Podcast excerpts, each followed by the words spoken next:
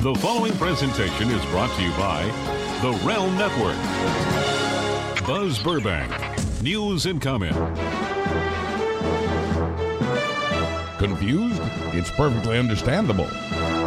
This is Thursday, April 4th, 2019. Thank you for supporting independent news by patronizing my sponsors and through the PayPal donate button at buzzburbank.com. It's been a week of confusing and contradictory developments in the news. The president either is or isn't killing Obamacare, as he had said, and there either will or won't be a replacement program, as he had said. He either will or won't close the Mexican border, as he had said. He's either exonerated or he's not. We'll either see the Mueller report or we won't. And all this while the nation lays vulnerable under crippled national security. On one hand, we have this poll from NBC News and the Wall Street Journal showing that only 29% of us believe that what we've heard so far about the Mueller report in any way clears or vindicates the president. 40%, meanwhile, believe Trump has not been cleared. And in the confused middle, nearly a third of us say, we're just not sure. On the other hand, we have Fox News and other Trump supporters declaring no collusion, no obstruction. Trump himself raced to a political rally to crow about it. It's been a week of celebrations for Trump Republicans, and even the mainstream media has made it sound as though the Russia thing, as Trump calls it, is all over. It isn't. It's confusing, and apparently that's intentional. The Trumpublican victory dance sends a false message in light of what we know to be true, not the least of which is the report none of us have seen reportedly says the president was not exonerated of obstruction of justice, a criminal offense that is both prosecutable and impeachable. And although Mueller reportedly believed he could not get a jury to convict on the collusion conspiracy question, he listed evidence of it nevertheless. And we not only don't know what the report does say, the man who has it so far hasn't allowed us to see it. Not until after he makes some redactions. Attorney General William Barr auditioned for his new job by voluntarily writing a legal opinion for the White House saying a president cannot be charged with obstruction. After writing 19 pages on that, Barr read Mueller's 380 page report and initially summarized it in three and a half pages. 19 pages on why a president cannot be accused of obstruction, and three and a half pages on Mueller's two year investigation, which decided not to take it upon itself to prosecute. Trump's new attorney general, however, had no qualms about taking it on himself to decide a question that Mueller had left for others. Was there or was there not a case for obstruction? With pressure building from Congress and the public to release the entire Mueller report, William Barr tried to ease the pressure by offering to release the entire Mueller report, minus the redactions, of course, by or before April 15th. Over the past week, though, the number of kinds of reductions doubled from two to four. The first kind made sense at first that no ongoing investigations be exposed or derailed by anything revealed in the special counsel's report. But that apparently was not a concern when Republicans, who then controlled the House, got hold of information from the in progress investigation of Clinton's emails. The House Intelligence Committee sees classified stuff all the time, so letting at least those committee members see it makes sense since especially since the Mueller report includes details of an intelligence investigation. Barr's second parameter on the redactions also made sense on first hearing that no sensitive intelligence information be released that would reveal intelligence officers' sources and methods. But this one is also arguable since Republicans controlling the House last year demanded and got from the Justice Department exactly that kind of information as it tried to trash the FBI investigation into Trump campaign aide Carter Page. The House Intelligence Committee is legally privy to classified information. It sees it all the time. However unfortunate, however against Justice Department policy, a precedent has been set, and Democrats will use these broken precedents to try to get their hands on the unredacted Mueller report. But within days, Barr had applied two more redaction rules. One promised to black out anything that would infringe on the privacy or reputations of peripheral third parties. That, too, is typical Justice Department policy, but in this very atypical case, who decides which players are peripheral or what reputations they're trying to maintain and how much is unduly? That's the redaction that overtaxed Democrats' patience, prompting them to demand the full unredacted report. but also to be redacted, Barr says anything that could affect ongoing matters the special counsel has referred to other department offices. That's both a reminder that the Mueller probe is continuing through other investigators and through the vigorous grand jury investigations left in its wake. But other special counsels in modern times have released their findings in full to the public or to Congress or both, including the Ken Starr report on Bill Clinton, which launched an impeachment process, however unsuccessful it was. While Congress and the rest of us await the actual Mueller report or what we can see of it, Trump and his supporters are making the most of this quiet time to declare the president's innocence and his victory over the Democrats who've, in their view, just wasted everyone's time. And perhaps to distract from it with on again, off again policies on health care and border security throughout the week. The two week wait Barr wants allows time for redactions and time enough to raise concerns about a possible cover up by the Trump Department of Justice. Special counsel Ken Starr, upon finishing his investigation of Bill Clinton, handed his entire unredacted report to Congress. Congress also got sensitive material in the Watergate investigation. Even Republicans who had been faithful to Nixon voted to open up that material. The attorneys general in both cases got court orders to release the grand jury materials related to those cases, and William Barr could have done the same. Instead, he's redacting them. These processes are not new not seeing the report, that's new. Unfortunately for Trump, his false narrative on the Mueller report hasn't changed a single mind, judging from a new 538 poll. The poll shows 53% of us still disapprove of the president, while only 42% of us approve. Trump remains the most disapproved president in ratings history, and he's the president with the worst net approval. That is to say, 11% more people disapprove of Trump than approve of him, and that is the worst net approval number of any president in history. And Trump has been unable or unwilling to improve his numbers. All we could do was speculate about what's in the Mueller report until yesterday, when the House Judiciary Committee voted to subpoena the entire unredacted report and all the supporting evidence to which the report refers.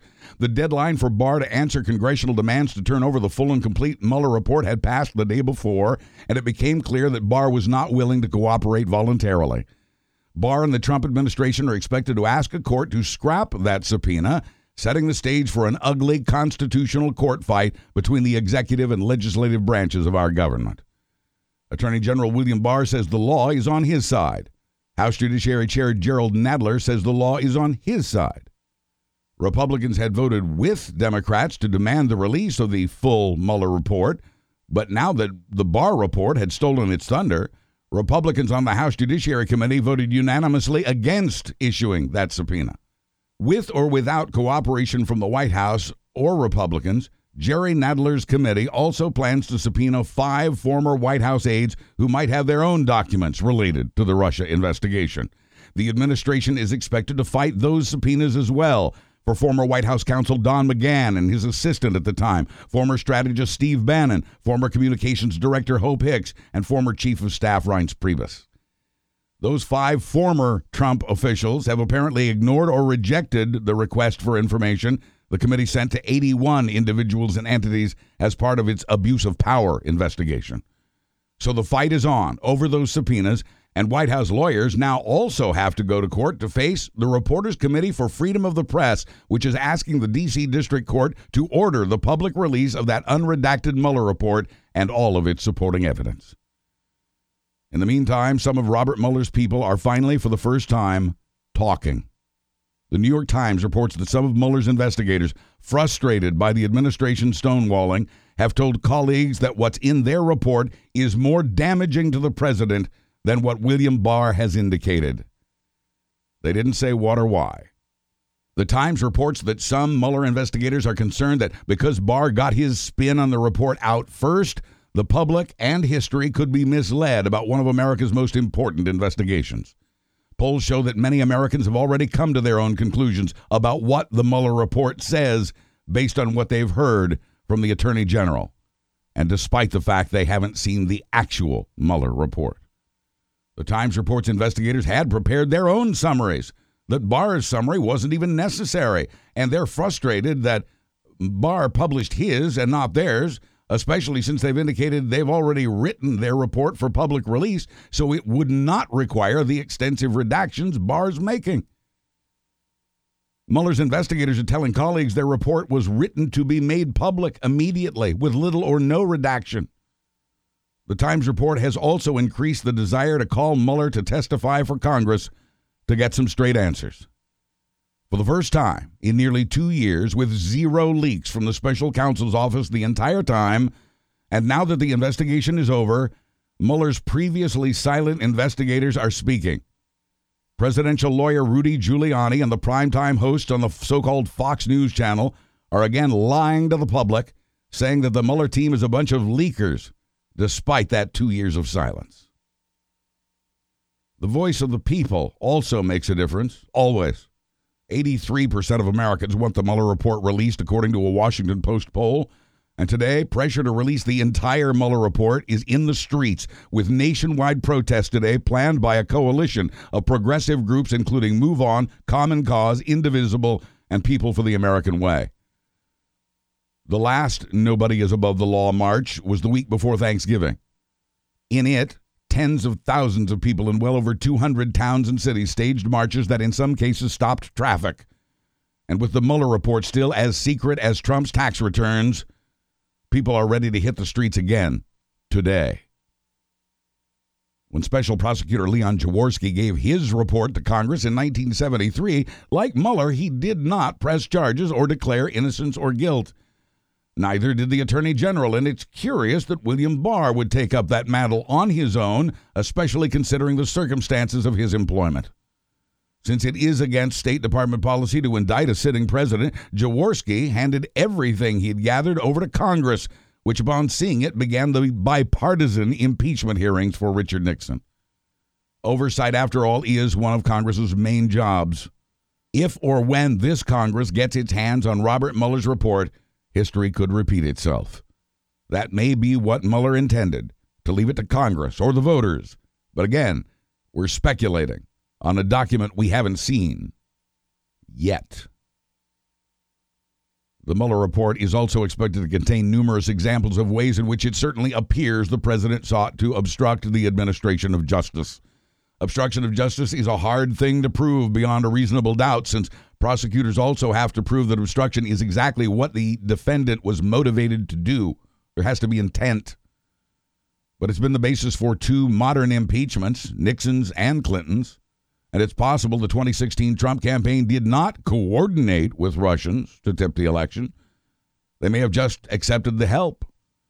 While there may have been no express agreement to cooperate, the Trump campaign knew of Russia's help and accepted it eagerly, perhaps without ever raising a criminal finger. It would also show that the Trump campaign likewise did not raise a finger against a political attack by a hostile foreign power. If that's what the Mueller report says happened, Congress will have its work cut out. And just as the Jaworski report was for Congress a roadmap for the impeachment of Nixon, the Mueller report could be a roadmap for this Congress. A former White House lawyer who now teaches at Duke says the founding fathers seemed most concerned, almost obsessed, with keeping foreign influence out of U.S. politics. They worried about a British party or a French party. They did not expect a Russia party. And neither did we until now. And while the rest of us await the actual Mueller report, Republicans are doing more than celebrating what we do not know. They are using their shaky claims of exoneration to go after anyone who's questioned the motives and actions of this president. Mainly, they're going after California Democratic Congressman Adam Schiff, chairman of the House Intelligence Committee, and one of those leading the charge investigating Trump, including evidence of the foreign influence those founding fathers feared so much. Or, as our mature and professional president calls him, little pencil neck Adam Schiff and Trump renewed his call for the punishment of those who have spoken up against him, telling the Post Barr Report crowd there has to be accountability because it's all lies. The Red Hats present for that appearance in Michigan booed loudly at every mention of Adam Schiff's name. And they were attacking Schiff on the floor of the House, Minority Leader Kevin McCarthy comparing Schiff to 1950s commie hunter Joe McCarthy. And Minority Whip Steve Scalise of Louisiana repeated the Republican demand that Schiff be relieved of his duties as chairman of the Intelligence Committee. Trump no longer has James Comey, Andrew McCabe, James Baker, Peter Strzok, Jeff Sessions, or Robert Mueller to target as enemies. Now in Trump's crosshairs, the one who may very well pose a threat to his presidency, his new villain, Adam Schiff. A week ago tonight, Schiff gave a powerful historical speech directed to the Republicans on his committee after listing the publicly known evidence of cooperation between the Trump campaign and Russia, the usually cool and collected Adam Schiff was visibly angry when he said, You might think that's okay. I don't.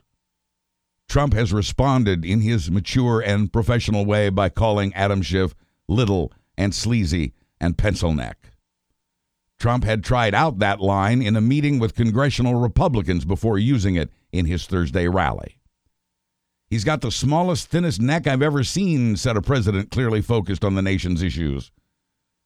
By Friday, the Trump campaign was selling t shirts with a caricature of Schiff with a pencil for a neck and a clown nose. The smear campaign had begun against a man leading a key investigation into the foreign influence of this president.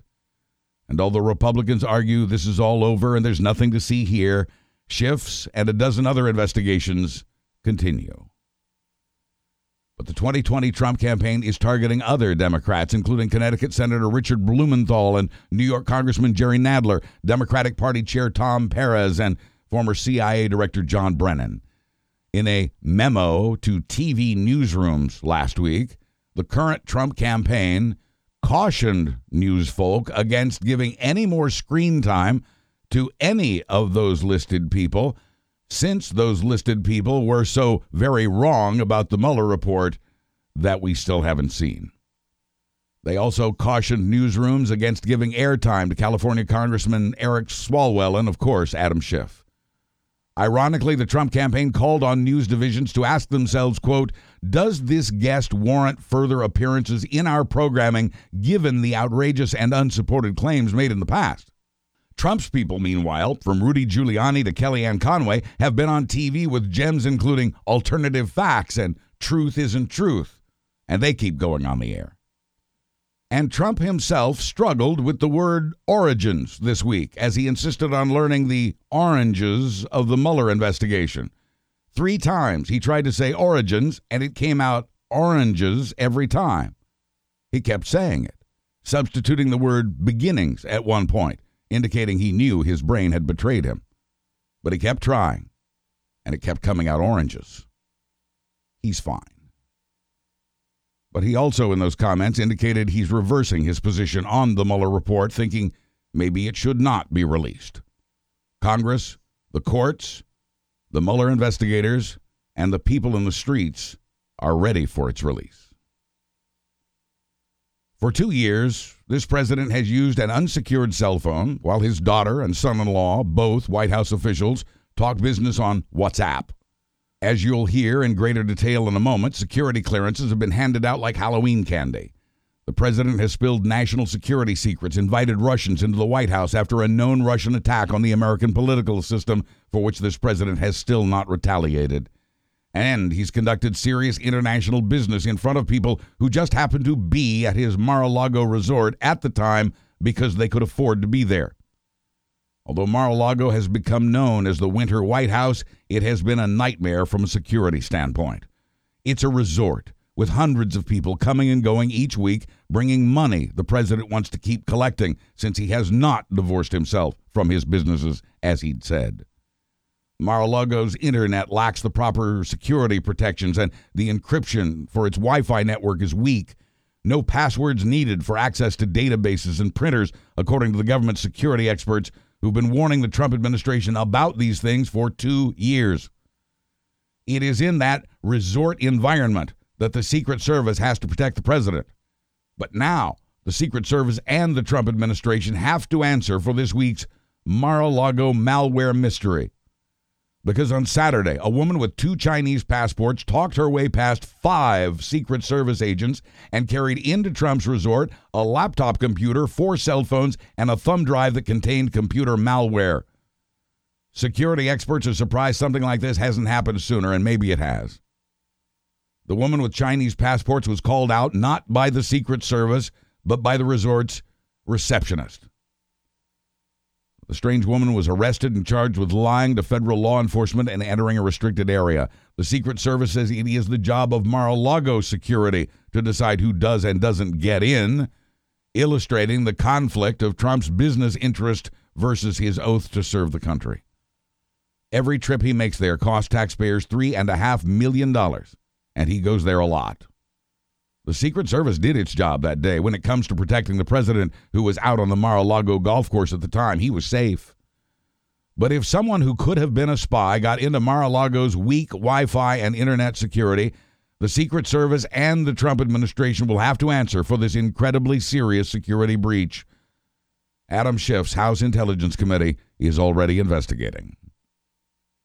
The founding fathers would not have been pleased to hear this. A White House employee this week told Congress the Trump administration has overruled senior career security officials and granted security clearances to more than two dozen people. Security officials warned against these clearances and their objections were overruled. The whistleblower, who has a rare form of dwarfism, says she was punished for denying those clearances when personnel files were intentionally placed beyond her reach by Trump White House officials. She had refused instructions to reverse her decisions not to issue clearances to members of the Trump White House team, and her height was used as retaliation. The whistleblower is Tricia Newbold, a Republican who worked for 18 years in personnel security for both Republican and Democratic presidents in the White House. Newbold told House investigators this clearance giveaway poses a grave threat to national security. So, House Oversight Committee Chairman Elijah Cummings is subpoenaing the former personnel director at the White House who served in Trump's first two years. It was this Kline who overruled official security advice about first daughter Ivanka Trump and her husband Jared Kushner, both of whom serve as top White House aides, each of whom is deemed to be a security risk because of their foreign connections. Newbold's denial of clearance for Jared and Ivanka and nearly two dozen others could only be overturned at the direction of the president, and overturned they were 25 times. Newbold is certain about that number because she kept a list of the names. She also kept the reasons for those security clearances being denied in the first place. Those reasons include conflicts of interest, personal conduct, financial problems, drug use, criminal conduct, and foreign influence. Whistleblower Newbold says she would be doing the nation, her children, and herself a disservice by not speaking up. Elijah Cummings' Democrat controlled House Oversight Committee is ready to listen, and it wants to see that list. Jared Kushner's name is on it for conflicts and for personal conduct. The House Ways and Means Committee chair, meanwhile, wants to see Trump's tax returns for the past six years and he's filed a formal request with the IRS. Chairman Richard Neal says the committee has reason to believe the president is violating federal tax laws. He's also asking for the tax returns from eight of Trump's businesses, the most important eight, the businesses that control hundreds of other Trump ventures. Neal found an IRS rule that requires the Treasury Secretary to respond to congressional requests for information and found that such requests have never in history been denied, even in the case of President Richard Nixon. Treasury Secretary Steven Mnuchin says he's passing this decision off to the head of the IRS. The IRS is an independent agency that cannot be ordered about by a president, but it must answer to Congress. That's the law. Chairman Neal has given the IRS one week to comply with these requests with a deadline of April 10th, and the law is on Chairman Neal's side. He is, in fact, one of only two committee chairs in Congress with the power to see anyone's tax returns, anyone's. And Neal's request sets up another court fight between Congress and the president. Trump's indicated he'll fight the release of his returns, claiming he's still under audit, the same claim he's been making for over two years. The IRS has said there is no rule prohibiting the release of returns while they're being audited. Trump joked with reporters about this request for six years of his returns. Is that all? He asked, adding, Usually it's 10, so I guess they're giving up. They are not giving up. And unlike the president, they have learned that the law is on their side. And we will find out if the president, who's repeatedly lied about even the birthplace of his father, really is being audited or whether it's just another one of his many daily lies. Trump repeated for the third time this week that his father was born in Germany when in fact his dad was born in New York. One thing the Trump administration was able to keep secret for a while is its handing of sensitive nuclear information to Saudi Arabia, which hopes to become a nuclear weapons power. The administration not only managed to keep this process out of the public eye, it also hid it from its overseers in Congress. The Trump administration has issued at least seven authorizations in the last 18 months, allowing American nuclear energy companies to share that sensitive nuclear information with the Saudis, even though their country has not yet agreed to any of the world's anti nuclear proliferation treaties. Saudi Arabia, floating on a sea of oil and awash in blazing sunshine, doesn't need to produce nuclear power plants, and yet it says it's building two. It's taking construction bids from the U.S. and Russia and China and others. What the Saudis are actually worried about is their hostile neighbor Iran getting a nuclear weapon first. The Trump administration's been accused of making an end run around the law on sharing this nuclear technology, especially by keeping Congress and the American people in the dark about it. Feeling emboldened by what he sees as vindication Trump has returned to his threats to close the southern border completely, to try to completely stop the flow of immigrants and to punish Mexico for not doing more to make that happen. Experts say closing the border would not only not stop the immigrants, it will inflict pain on the U.S. economy. It would kill American jobs, stopping the flow of billions of dollars in U.S. goods and services to Mexico. It would stop the flow of billions of cars to the U.S., driving up prices on the American people. It would stop the shipment of tens of billions of Mexican made machinery and over $20 billion worth of food for Americans. The avocado supply would virtually dry up within three weeks, California unable to keep up with demand, driving up prices. We also rely on Mexico for beer, wine, and liquor, billions of dollars in fruits, vegetables, and nuts, including just as many tomatoes as avocados. We buy so much stuff from Mexico, it's in the top three with Canada and China. Business leaders and other experts say to cut off the flow of a billion dollars a day in goods and services between the U.S. and Mexico would be catastrophic. Prices on those many things we've been getting from Mexico would skyrocket, and there would likely be shortages. We also get our auto parts from Mexico. Manufacturing plants in the U.S. would have to lay off workers without parts to assemble their vehicles. And of course, you might not be able to get your car repaired. The experts tell the Dallas Morning News a border closing would be devastation for Texas, especially its small businesses. Trump has threatened border closings before, threats on which he never delivered, but he's emboldened and focused as he was on 2016 on immigration. He also has a pattern of rejecting or ignoring advice. And then he said he would shut the border this week. So far, no official moves have been made to actually close the border, but the warnings went up again because of the tremendous damage it could do to jobs and prices in the U.S. The president, who'd shut down government at taxpayers' expense, was threatening another run at closing the border. Americans in Mexico have been scrambling this week to get back to the United States in time. As an El Paso man told his wife on the phone, Baby, come back home. You don't know what this man will do at any minute. He might shut the border and you'll be stuck there in Juarez for God knows how long. Not to mention no avocados.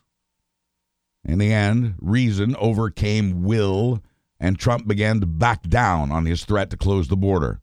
Administration officials began to look at the damage it would do and to look for ways to avoid that as much as possible and somehow still keep the boss happy. Trump's certainty about a border closing was now delayed and weighted down with asterisks. The plan that was on is now off. And that was just one of two major domestic reversals from the president this week, giving his own Republican colleagues in Congress a kind of whiplash. In both cases, he'd gone off on a tear and had to be reined in. It's been more than a week since Trump made his move to try to kill Obamacare once and for all. Republican senators running for reelection are nervous about that and have no intention of trying to offer up a replacement plan that Trump has promised his voters. That's because health care is the issue that virtually killed Republicans' election chances in the 2018 midterms. Over a week after we heard of the latest plan to kill Obamacare, there is still no plan to replace it, and there won't be from Republicans on Capitol Hill. Republican lawmakers were saying the administration should come up with a plan. But the White House has no plan either, and like the Senate, has no plan to make a plan. Still, the Trump Justice Department has told its prosecutors to stop defending the Affordable Care Act in court and to instead join with the lawyers on the other side in arguing against the health care law that brought coverage to millions of uninsured people. Republicans on the Hill did not see that coming. House Speaker Mitch McConnell learned of it at the same time in the same way the rest of us did when Trump tweeted it at 1 p.m. a week ago Tuesday. Senate Republicans could not understand why Trump was reviving this losing issue for their party until they learned that Trump had been out golfing the weekend before with Lindsey Graham, who had brought up the idea. We'll have a plan that is far better than Obamacare, said Trump. And Republicans in Congress cringed and begged him to back off. Mitch McConnell told Trump no can do so long as Democrats control the House. Finally, Trump began to back down from his promise that the GOP would become the party of health care in 2019 because it won't. Trump would later tweet that the Republican plan to replace the Affordable Care Act would come after the 2020 election for those Americans who can afford to wait that long for a proposal. In the meantime, there is no plan other than Trump's emboldened decision to use the courts to try to wipe out the last trace of Barack Obama. On that subject, Senate Majority Leader Mitch McConnell yesterday invoked the Senate's so called nuclear option to speed the process of confirming the judges being nominated to the Trump administration to stock the courts with conservatives. The nuclear option is a rule that lets the Senate ignore its usual 60 vote minimum for closing debate making it a 51 vote minimum to close debate. It's an option that was created when the Senate was controlled by Democrats and led by then House Speaker Harry Reid. It's a decision that has come back to haunt Democrats again this week as the conservative judges keep coming by the dozens.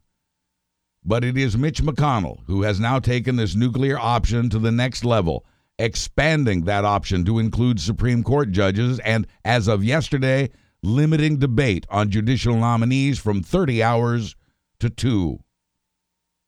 A debate process established over 200 years ago by the nation's founders is in tatters. An earlier Trump effort to weaken the Affordable Care Act, by the way, has also now been struck down. A federal judge has blocked Trump's 2017 executive order to make it easier for small businesses to bypass Obamacare. The judge says the real purpose of the rule was to skirt the law with what he called an end run around the ACA. The cheaper coverage the Trump plan would have okayed would have also offered less insurance when a plan like that is scooped up by young and healthy people, it robs the government marketplace of money that is used to insure people who are less young and healthy. The 43 page ruling from a judge appointed by George W. Bush was the second defeat in two days for Trump's attack on Obamacare. Healthcare has long been an important issue to Salon.com's Bob Cesca. He's here now with a deep dive into Trump's orders to kill Obamacare with no replacement plan. Bob? Thank you, Buzz. Donald Trump doesn't understand health care. He understands the Affordable Care Act even less, if that's possible. He only appears to grasp that his red hats hate the ACA for reasons not a single one of them can adequately articulate, which, along with his obvious attempt to erase Barack Obama's legacy from history, has motivated the president to reignite his war against the health care law. He will likely fail, but don't get happy. Last time around, he came damn close to killing the law, and it could happen again, especially knowing his new and treacherous strategy. Following a ruling by a radical Texas conservative judge, Reed O'Connor, striking down the law as unconstitutional, Trump has ordered his Attorney General, Bill Barr, to support Judge O'Connor's ruling rather than defend the law in court. Barr's predecessor, Jeff Sessions, had already stopped defending the law, but now the Justice Department has been mandated by the White House to join the litigation against the law as it heads up to the Fifth Circuit Court of Appeals, telling the court that O'Connor's ruling on the ACA, quote unquote, should be affirmed. In other words, the word from Trump himself is that the entire law has to be obliterated. And once it is, Trump and the congressional Republicans will propose a replacement law, maybe after the election in 2021, maybe. So if the law is overturned tomorrow, if it's stricken from the books, leaving tens of millions of Americans without insurance, we'll have to wait at least another two years before a replacement law can even be discussed in Congress. The mayhem that would ensue would be the healthcare equivalent of overturning the interstate highways law with freeways torn up and American traffic disintegrating into chaos. Donald Trump appears to be okay with all this. He apparently thrives on chaos, much to our collective dismay. But what he's really trying to do here is a repeat of his approach with DACA repeal a vitally necessary law, then use its absence as leverage to get something else in exchange for a replacement law. In the case of DACA, Trump tried to use its reinstatement as leverage to get his wall. Fortunately, the court stepped in, and that may end up happening with the ACA too but the stakes are so much higher given the millions who'd be harmed by this ridiculous gambit. Indeed, vaporizing the entire law would not just hurt or literally kill Americans who have policies purchased through the state ACA exchanges, it'd harm almost everyone. Trump and his disciples don't seem to understand that the ACA contains an entire roster of consumer protections and benefits that apply to all health insurance customers, as well as Medicare recipients, not just Obamacare customers. If the ACA disappears, so will these consumer protections.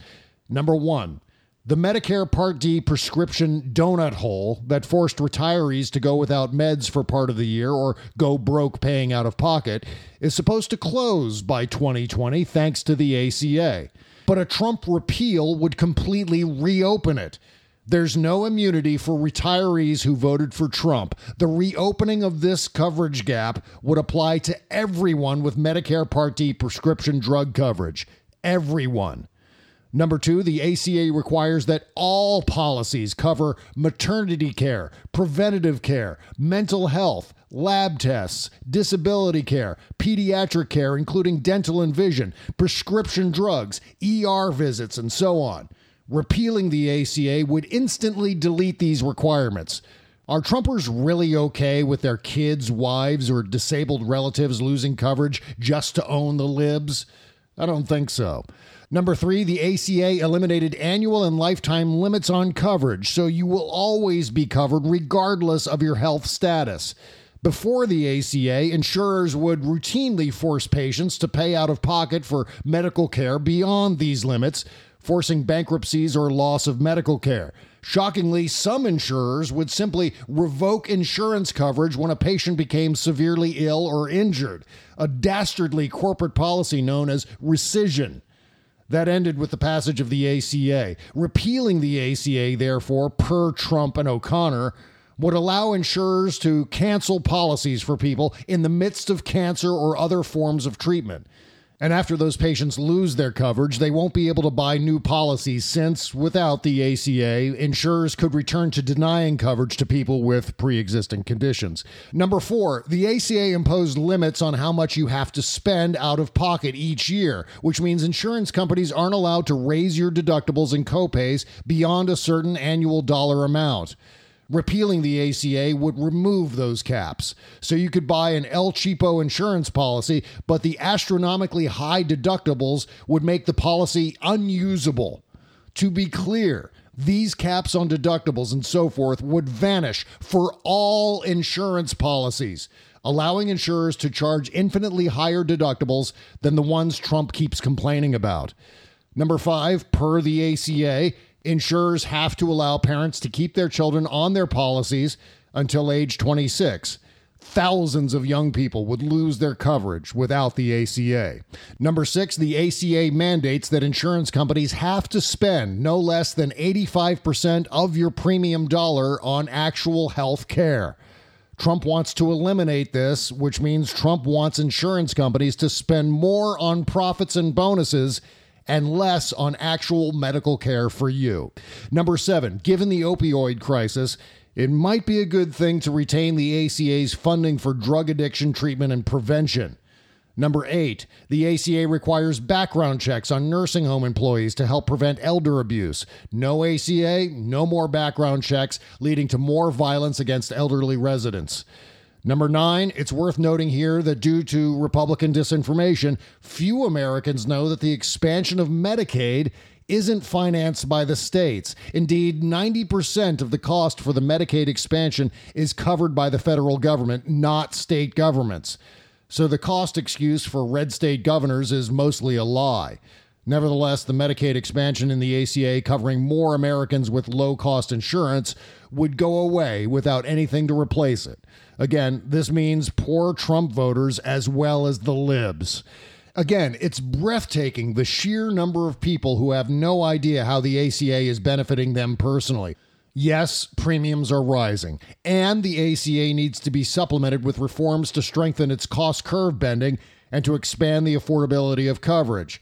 One of the proposals I strongly supported back when the law was being passed was the addition of a public option, a government insurance plan not unlike the one provided for government workers. This would create competition with the private insurance companies since the government plan would be more affordable due to its lower overhead. Plus, the public option could be expanded to become Medicare for all. But instead of pursuing additions to the law, perhaps even allowing Trump to rebrand the ACA as Trump Care, he's chosen instead to euthanize it. Trump always makes things worse for Trump, and this is no exception. Now he's on record as wanting to burn the ACA to the ground, so even if he doesn't succeed, he and his Trumper colleagues can be mercilessly attacked for simply wanting the ACA's untimely demise. It's an all around self inflicted loss for Trump, especially if he succeeds. It sounds weird, but it's true. If the law disappears per his wishes, it'll actually be far worse for Trump politically than failing to repeal it. So not only does Trump not understand healthcare or the ACA, but he doesn't understand how self destructive he's being with this approach. Oh, hell, I'm with Buzz. Trump doesn't understand anything. I'm Bob Cesca for Buzz Burbank News and Comment. Did I say that? It must have been on your show. Thanks, Bob. Get more of Bob with a subscription at patreon.com slash Bob Cesca Show or Tuesdays and Thursdays at realmnetwork.com. Bob will be back with a fresh show this afternoon. I join Bob on his show every Tuesday. The Republicans in Congress are not just worried about Trump's latest and politically ill advised attack on Obamacare, cutting protections and benefits for tens of millions of Americans. They're now worried about a reputation that cements them as the party of the 1% with tax cuts for the corporate and the rich, the destruction of Obamacare puts the blame on them for cutting protections for everyday Americans with pre existing conditions and cutting benefits to the poor and people with disabilities, including one who was publicly mocked by Trump. Republicans were appalled at the Trump plan to cut funding for the Special Olympics, so much so they got him to reverse his position on that. They're appalled at the lack of empathy for Puerto Rico, a part of the U.S. still struggling two years after a hurricane. They're worried about the return of an image that haunted them in the Mitt Romney campaign of 2012, a campaign clearly dedicated to the wealthiest among us. And Republicans worry to see Democrats salivating at Trump taking on an issue the polls say is owned by Democrats. Stay tuned. Trump's plan for closing the border was on and then it was off. His plan for replacing health care was on and then it was off. Whiplash while we wait for the Mueller report. In addition to threatening to close the border, Trump also announced he's cutting hundreds of millions of dollars in aid to three Central American countries for not doing enough to stop migration to the U.S. Trump's decision to cut off money to Honduras, Guatemala, and El Salvador came as a surprise to many, including Homeland Security Secretary Kirstjen Nielsen, who had just the day before signed a cooperation agreement with those Central American countries that her department hailed as historic.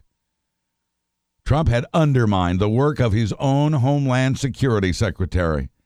But he was also undermining President Obama again, cutting off an aid program launched by his predecessor's administration for the very purpose of reducing immigration to the U.S. from those countries. It is no coincidence that Guatemala, Honduras, and El Salvador share the same dubious distinctions. They are among the poorest countries on this side of the globe and among the most violent. The Obama aid program worked and has continued to work through the first two years of this administration. Immigration from El Salvador has dropped dramatically. Money for law enforcement to reduce crime there and money for groceries have made El Salvador a less violent place and a country from which fewer people want to flee. The now substantiated theory stabilize a country with aid and its people are less likely to move here. America's career professionals took comfort in knowing that foreign aid can curb immigration, a lesson observed by diplomats now around the world. Their comfort has now been disturbed by a president bent on eliminating a program that was accomplishing the very thing he says he wants to achieve. It was, after all, an Obama program, and removing it is a way for Trump to keep pushing the immigration buttons he believes got him elected. And a couple of footnotes about Trump's intensifying immigration crackdown. A former driver for the Trump family has been in the custody of U.S. immigration officials for the past eight months. Before that, Zoltan Tomas, who migrated here from Romania, had a green card, owned a home, paid taxes, and never broke any laws in the eight years he's been here in the U.S. His wife and his two children, who depend on his income, are all U.S. citizens. His eight year old daughter has congenital heart disease. He is clearly not a flight risk, and yet he is being held, as he has been for eight months, by U.S. immigration officials. Things went sideways for Zoltan Tomas when he applied for his own U.S. citizenship. The background check showed that after he left Romania, he was charged there with insurance fraud.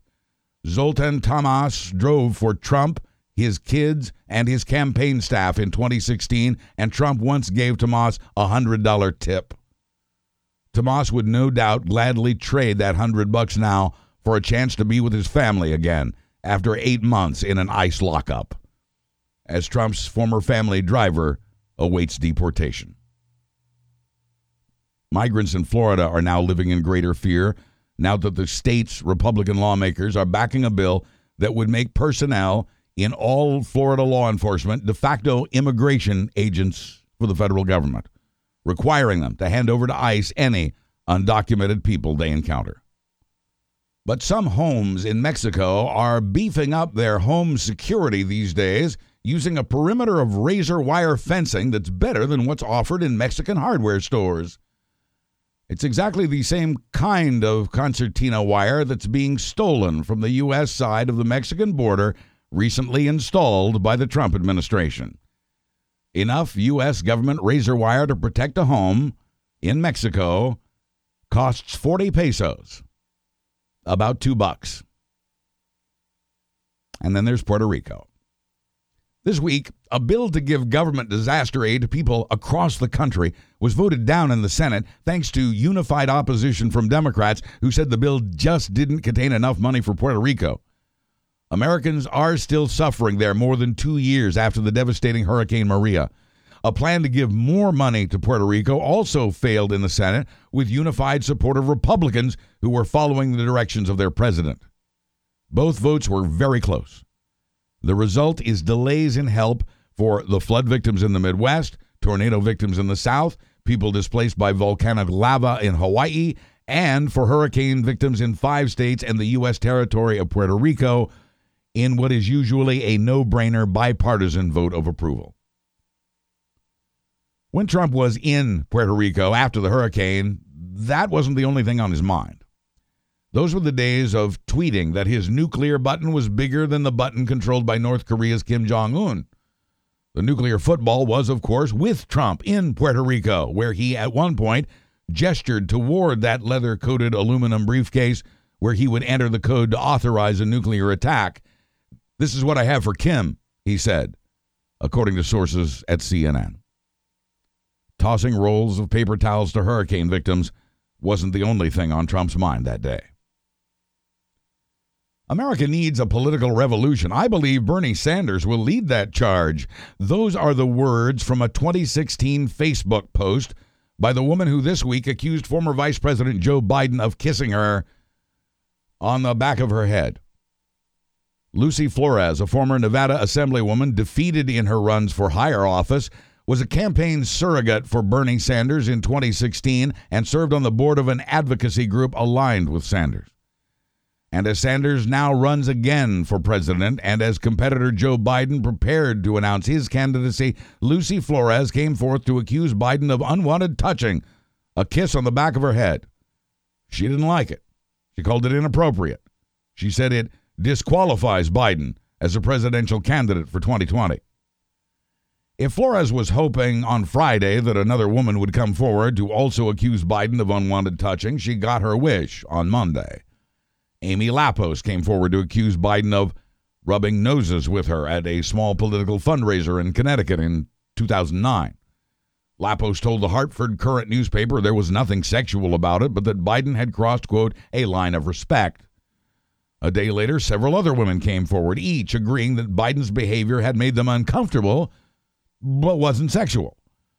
No one doubts any of the women's descriptions of how their close encounters with Biden made them feel, only perhaps their motives and their timing. Joe Biden has been known for decades as a tactile politician, shaking hands, hugging, slapping backs, hands on your arm, hands on your shoulder, often to the surprise of the target of his affection. And while he appears to have the unfortunate habit of doing that too much, Biden has never been the target of any sexual allegations and still isn't. None of these women say they were groped or propositioned. All of them said they knew it absolutely was not sexual. Biden denies any inappropriate behavior, but has said he will listen respectfully to what the women have to say. And yet, with Biden's planned announcement that he's running for president in 2020 just days away, Bernie Sanders supporter Lucy Flores is using the recently supercharged word inappropriate to describe Biden's behavior with her. And while Biden's behavior may very well be inappropriate from a personal space standpoint, it does not appear to meet the Me Too standard, despite being framed in that context by this Sanders supporter. Biden is clearly not a Louis C.K. or a Donald Trump, even if he is too tactile for some people, and he clearly is. As Washington Post columnist Karen Tumulty put it, not every offense is of equal severity. Like George W. Bush with Germany's Angela Merkel, Biden is an awkwardly affectionate guy with men and women who's now the victim of right wing memes, most of them photoshopped fakes. Some even try to mischaracterize perfectly innocent photos of Biden kissing members of his own family. In one photo, Biden standing behind the wife of an Obama cabinet official, hands on her shoulders, whispering in her ear.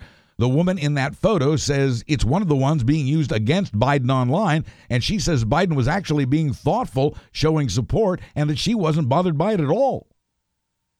A woman who worked as Biden's press secretary, often alone with Biden, says he never once behaved inappropriately. The policy director for the National Alliance to End Sexual Violence calls Biden an amazing ally on campus sexual assault for his energetic sponsorship of the Violence Against Women Act. The Biden camp is accusing conservatives of a smear campaign, and that is the case now. One pro Trump group says it's putting together creepy Joe ads for television. But it started with the accusation of a Sanders supporter just as Biden was about to announce with the two men running neck and neck at the top of the polls. This does not mean Sanders or his campaign were behind these interestingly timed accusations. Sanders himself has said the first accusation didn't sound to him like grounds to disqualify a candidate from running, as his supporter had claimed. The question that was being asked by reporters and the idea that was being pushed by conservatives and Republicans on social media these were the backers of a president who has bragged about kissing and groping women and more. To our knowledge, Lucy Flores is just one Sanders supporter, speaking only for herself. But it means that Democrats have begun to eat their own at the risk of dividing a party that cannot be divided if it expects to defeat Trump in 2020. With Joe Biden leading the many other Democratic hopefuls in these early days of the 2020 campaign, Trump sees Biden as his obvious target.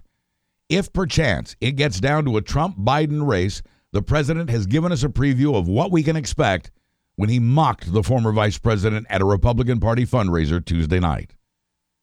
Over a dozen women have accused Trump of sexual misconduct. Joe Biden, on the other hand, has posted a video promising to be more respectful of everyone's personal space in the future. Quoting him, I get it now. It's a video we'll never see from Trump. Your guns update. It was in this past week that the Supreme Court refused to block the Trump administration's ban on bump stocks.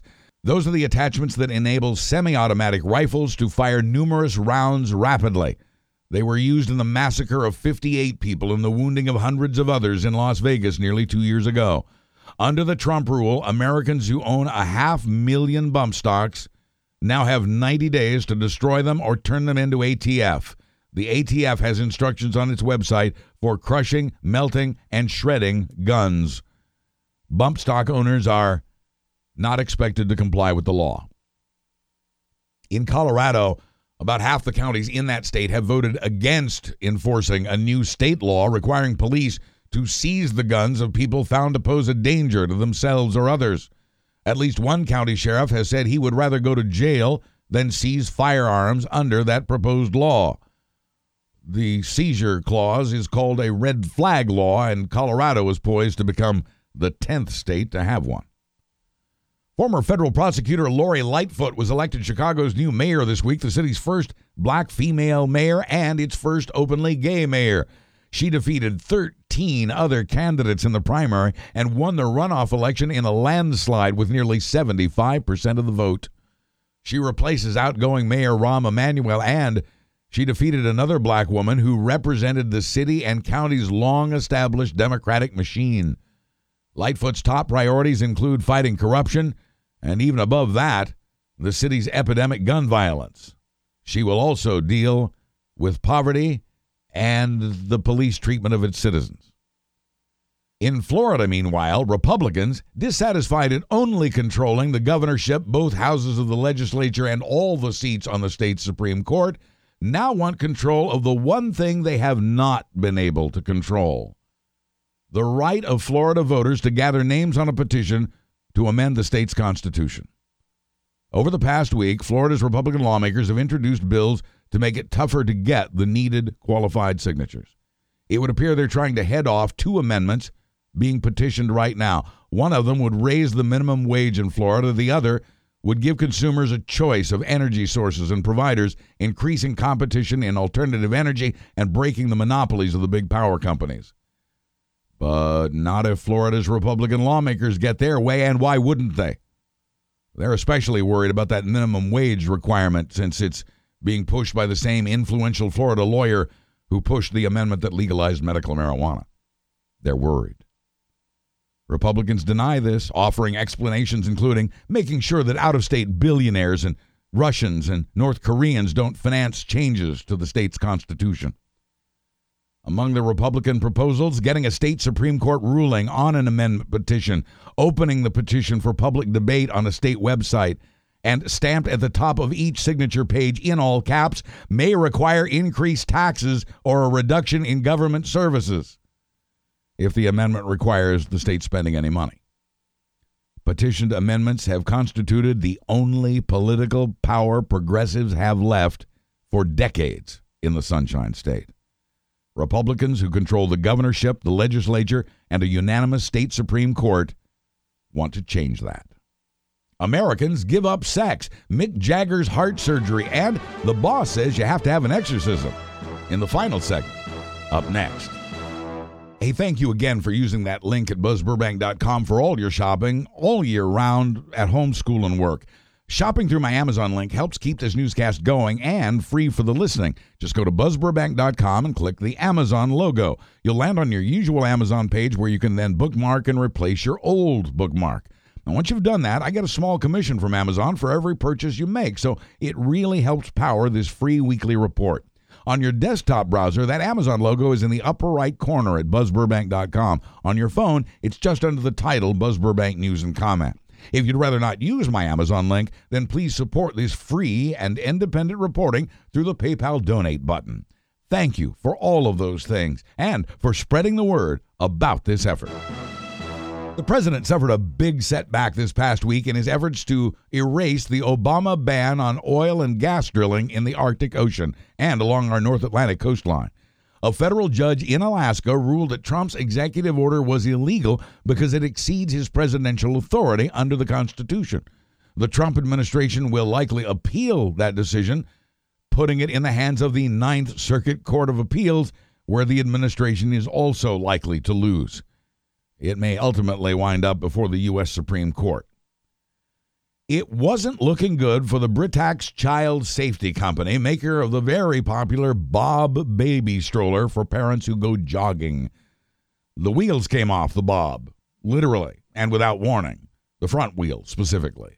Parents tore ligaments and even broke bones in the tumbling crashes that followed. Children got their new teeth knocked out and gashes on their faces over a hundred kids got hurt. Over 200 complaints flowed in to the government's Consumer Product Safety Commission, which investigated for months, according to the Washington Post. When it completed its investigation in early 2017, the commission concluded that this stroller is unsafe and should be recalled. The commission asked Britax Child Safety to do just that voluntarily, and Britax refused. The agency didn't back down and neither did the company until the new leadership of the Consumer Product Safety Commission with the new Trump administration. And that was the end of it. The Consumer Product Safety Commission, for the first time in 10 years, was being run by Republicans, the folks who have allowed the dangerous Bob strollers to remain on the market without warning to the public, now regulate safety for toys, and the furniture that can tip over and kill a child, as well as the safety of lawnmowers and other power tools. The Senate is now investigating the Trump administration's failure to recall the injury causing Bob strollers. The Boeing 737 MAX drama continues to play out with the revelations of the past week that the doomed Indonesia and Ethiopia jets did not have a couple of safety features because Boeing charged extra for those features. We have now learned that the pilots in the Ethiopia crash had followed Boeing's emergency instructions to counteract that glitchy stall prevention system, and the Ethiopian airline is now blaming Boeing for the crash, saying it's not its pilot's fault. Data records show the pilots did, in fact, turn off Boeing's MCAS anti stall feature four times in their panicked attempt at saving their passengers from an aircraft that had turned against them. Simultaneously, Boeing was announcing that it will delay the test flight of its new Starliner spacecraft, citing scheduling conflicts. The launch plan for this spring has now been bumped back to August, extending the lead of competitor SpaceX in this new commercial space race. That will push back the second Boeing test flight with a crew. Originally set for August, it has now been delayed at least until November. NASA now says it hopes to get to Mars by 2033. The budget for that will have to be approved as the Trump administration pressures NASA to get back to the moon. It would take astronauts two years after launch just to get to Mars. The renewed push into space is why NASA is paying $19,000 to qualified people who will agree to stay in bed for 60 days. Ever since astronomers discovered black holes in space in the 1970s, movies and TV shows could only imagine what one would actually look like. They won't have to imagine much longer. The European Space Agency says it hopes to have the first photograph of an actual black hole as early as next week, thanks to its work at the Event Horizon Telescope, which is a network of eight radio telescopes around the world. A black hole isn't really something that can be seen. A black hole is so dense, even light cannot escape its grip. What we believe we will see is a black globe with a circle of light around it, a thick cloud of gases and dust. Watch this space. Here on Earth, There are now about 400 reported cases of measles across 15 states in the U.S. A half dozen states have reached outbreak status, meaning three cases or more. It's the second highest number of cases since the measles was wiped out in this country 19 years ago. It spreads in the air. The vaccine is 94% effective.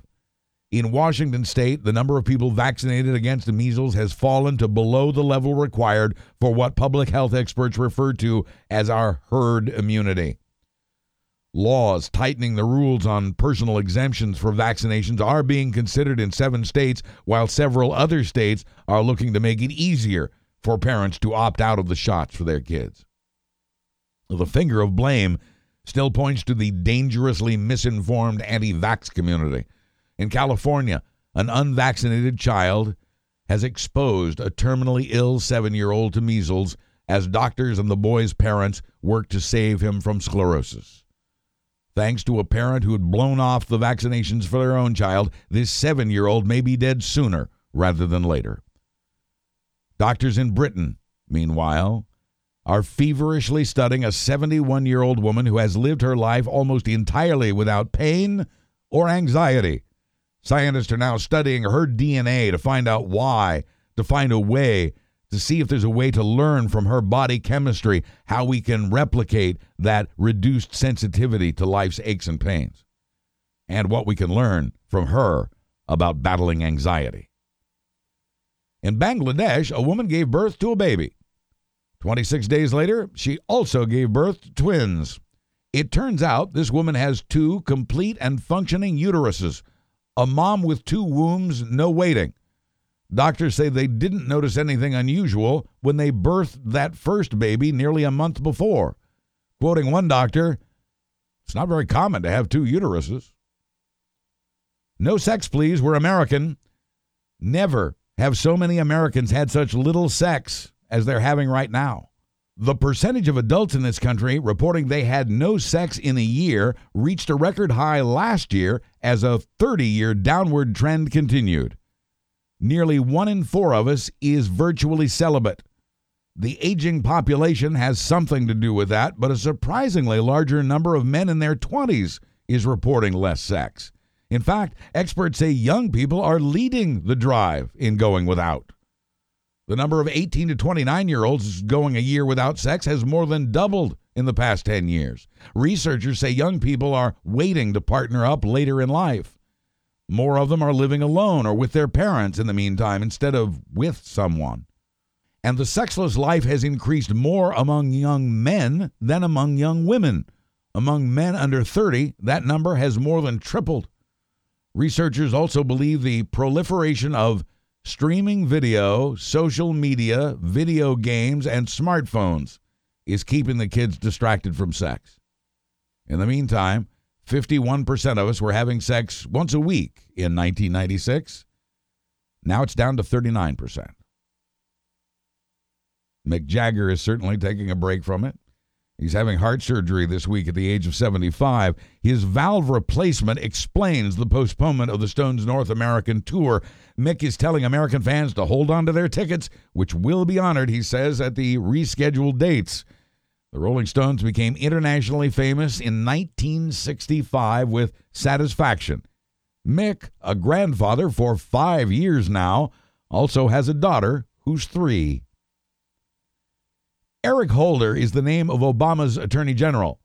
Weirdly, it is also the name of the 29 year old man who's been arrested for the gun killing of Grammy nominated rapper Nipsey Hussle.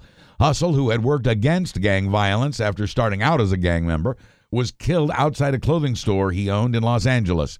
Police say the killing was motivated by a personal dispute between Holder and Hussle. A Monday night memorial for Hussle and his community work turned into violent chaos. The popping sounds of thrown bottles, mistaken for gunfire, set off a stampede, panicking people, leaving dozens injured, a couple of them critically. Hussle was killed the day before he was to meet with LA's police chief to talk about ways he could help stop gang violence and help keep kids out of gangs. Hussle, who said he wanted to give back, also supported the arts a popular recording artist whose life got off to a typically rough start for LA's Crenshaw neighborhood, is to dust at age 33. Radiohead, Janet Jackson, Stevie Nicks, Def Leppard, The Cure, Roxy Music, and The Zombies were all inducted into the Rock and Roll Hall of Fame over the weekend. An artist has to produce music for more than 25 years to qualify. Stevie Nicks, with some help from Harry Styles, dedicated Stop Dragging My Heart Around to the late Tom Petty. It isn't entirely clear why, but the Trump Justice Department is investigating what it believes may be collusion in Hollywood to keep Netflix from getting a fair shake at the Oscars. The Department of Justice is effectively arguing that the annual Academy Awards competition is anti competitive, as in a violation of federal antitrust laws. The Netflix film Roma was expected by many to win Best Picture this year. It didn't. It was excluded because Netflix refuses to follow the Academy rule that a movie must play for 90 days in theaters choosing instead to run its movies in independent theater chains for much shorter runs. Steven Spielberg and other Academy execs had argued that Netflix movies shouldn't even be nominated because Netflix won't play by the rules. But that's old news. Spielberg has now backed off that position now that he's got a partnership of his own with Apple TV Plus, which plans to run competition with Netflix or, or at least try while the Trump Justice Department tries to whip some Sherman Act on the Motion Picture Academy of Arts and Sciences. Dumbo is the top movie this week, opening with a baby elephant sized 45 million in ticket sales. What it lacks in character development, Tim Burton's darker take on Disney's Dumbo is getting more good reviews than bad. It's a good week for the movie business with three blockbusters. Jordan Peele's Us is holding strong in second place with an additional $34 million take. Captain Marvel is a strong third with 21 million. For tickets, previews, and more, gently click the Fandango logo at buzzburbank.com.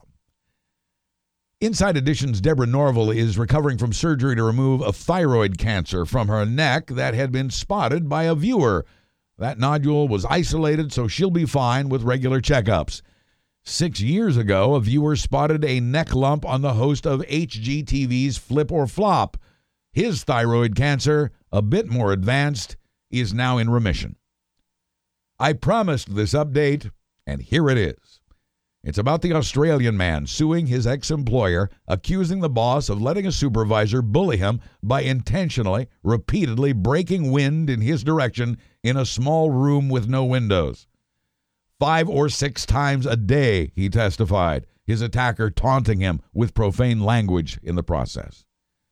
The Victoria State Court of Appeal has ruled that flatulence does not necessarily constitute bullying. The victim says he will now take his case to Australia's Supreme Court. I'll update you on that too. A Hampton Inn employee in Kentucky is suing his boss, claiming he was punished for refusing to undergo an exorcism once the boss found out that employee was getting a divorce. The boss said the divorce was the work of demons and that Jason Fields had to undergo an exorcism to keep working there. A Florida man, meanwhile, is in trouble with the law for calling 911 to say that he had just been robbed because he just didn't want to go to work at his shift at Hardee's. But 32 year old Brian Anderson told police quite a story about the uh, two men with guns who'd uh, taken his necklace, his money, and his cell phone, and who then jumped into a car and sped away. It took deputies arriving on the scene seconds to see that it was a hoax. The man is now charged with misusing 911 and with giving false information to law enforcement. The shift that Brian didn't want to show up for was to begin at 11 a.m. In New York, a politician has been stretching the truth about his height. At 6'10, Robert Cornegy had been going about claiming he was the world's tallest politician. Perhaps we should have known better. John Gottfried used to play basketball for the University of Northern Iowa, and at just a half inch shy of seven feet tall, he is likely the world's tallest politician in Iowa. An inch and three quarters taller than the New York politician who all this time has been telling a tall tale. And finally, For more than three decades, pieces of telephones that were made in the 1980s have been washing ashore on the beaches of northwest France.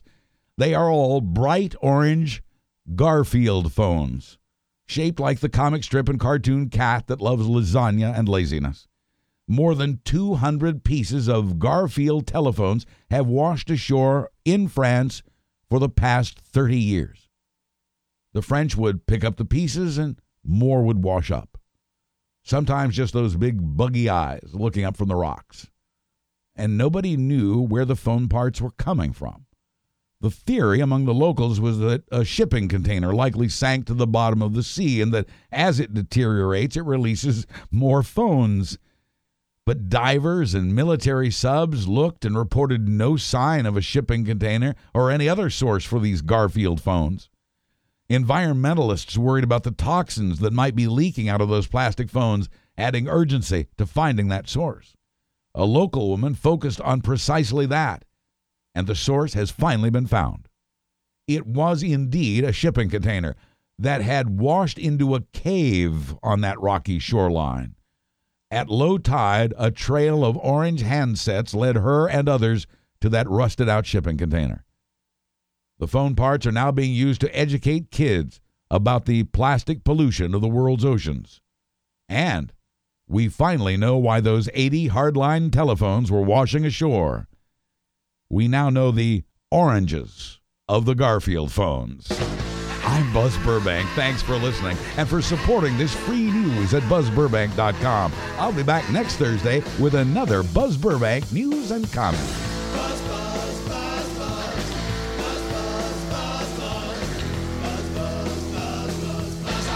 The preceding presentation was brought to you by the Realm Network.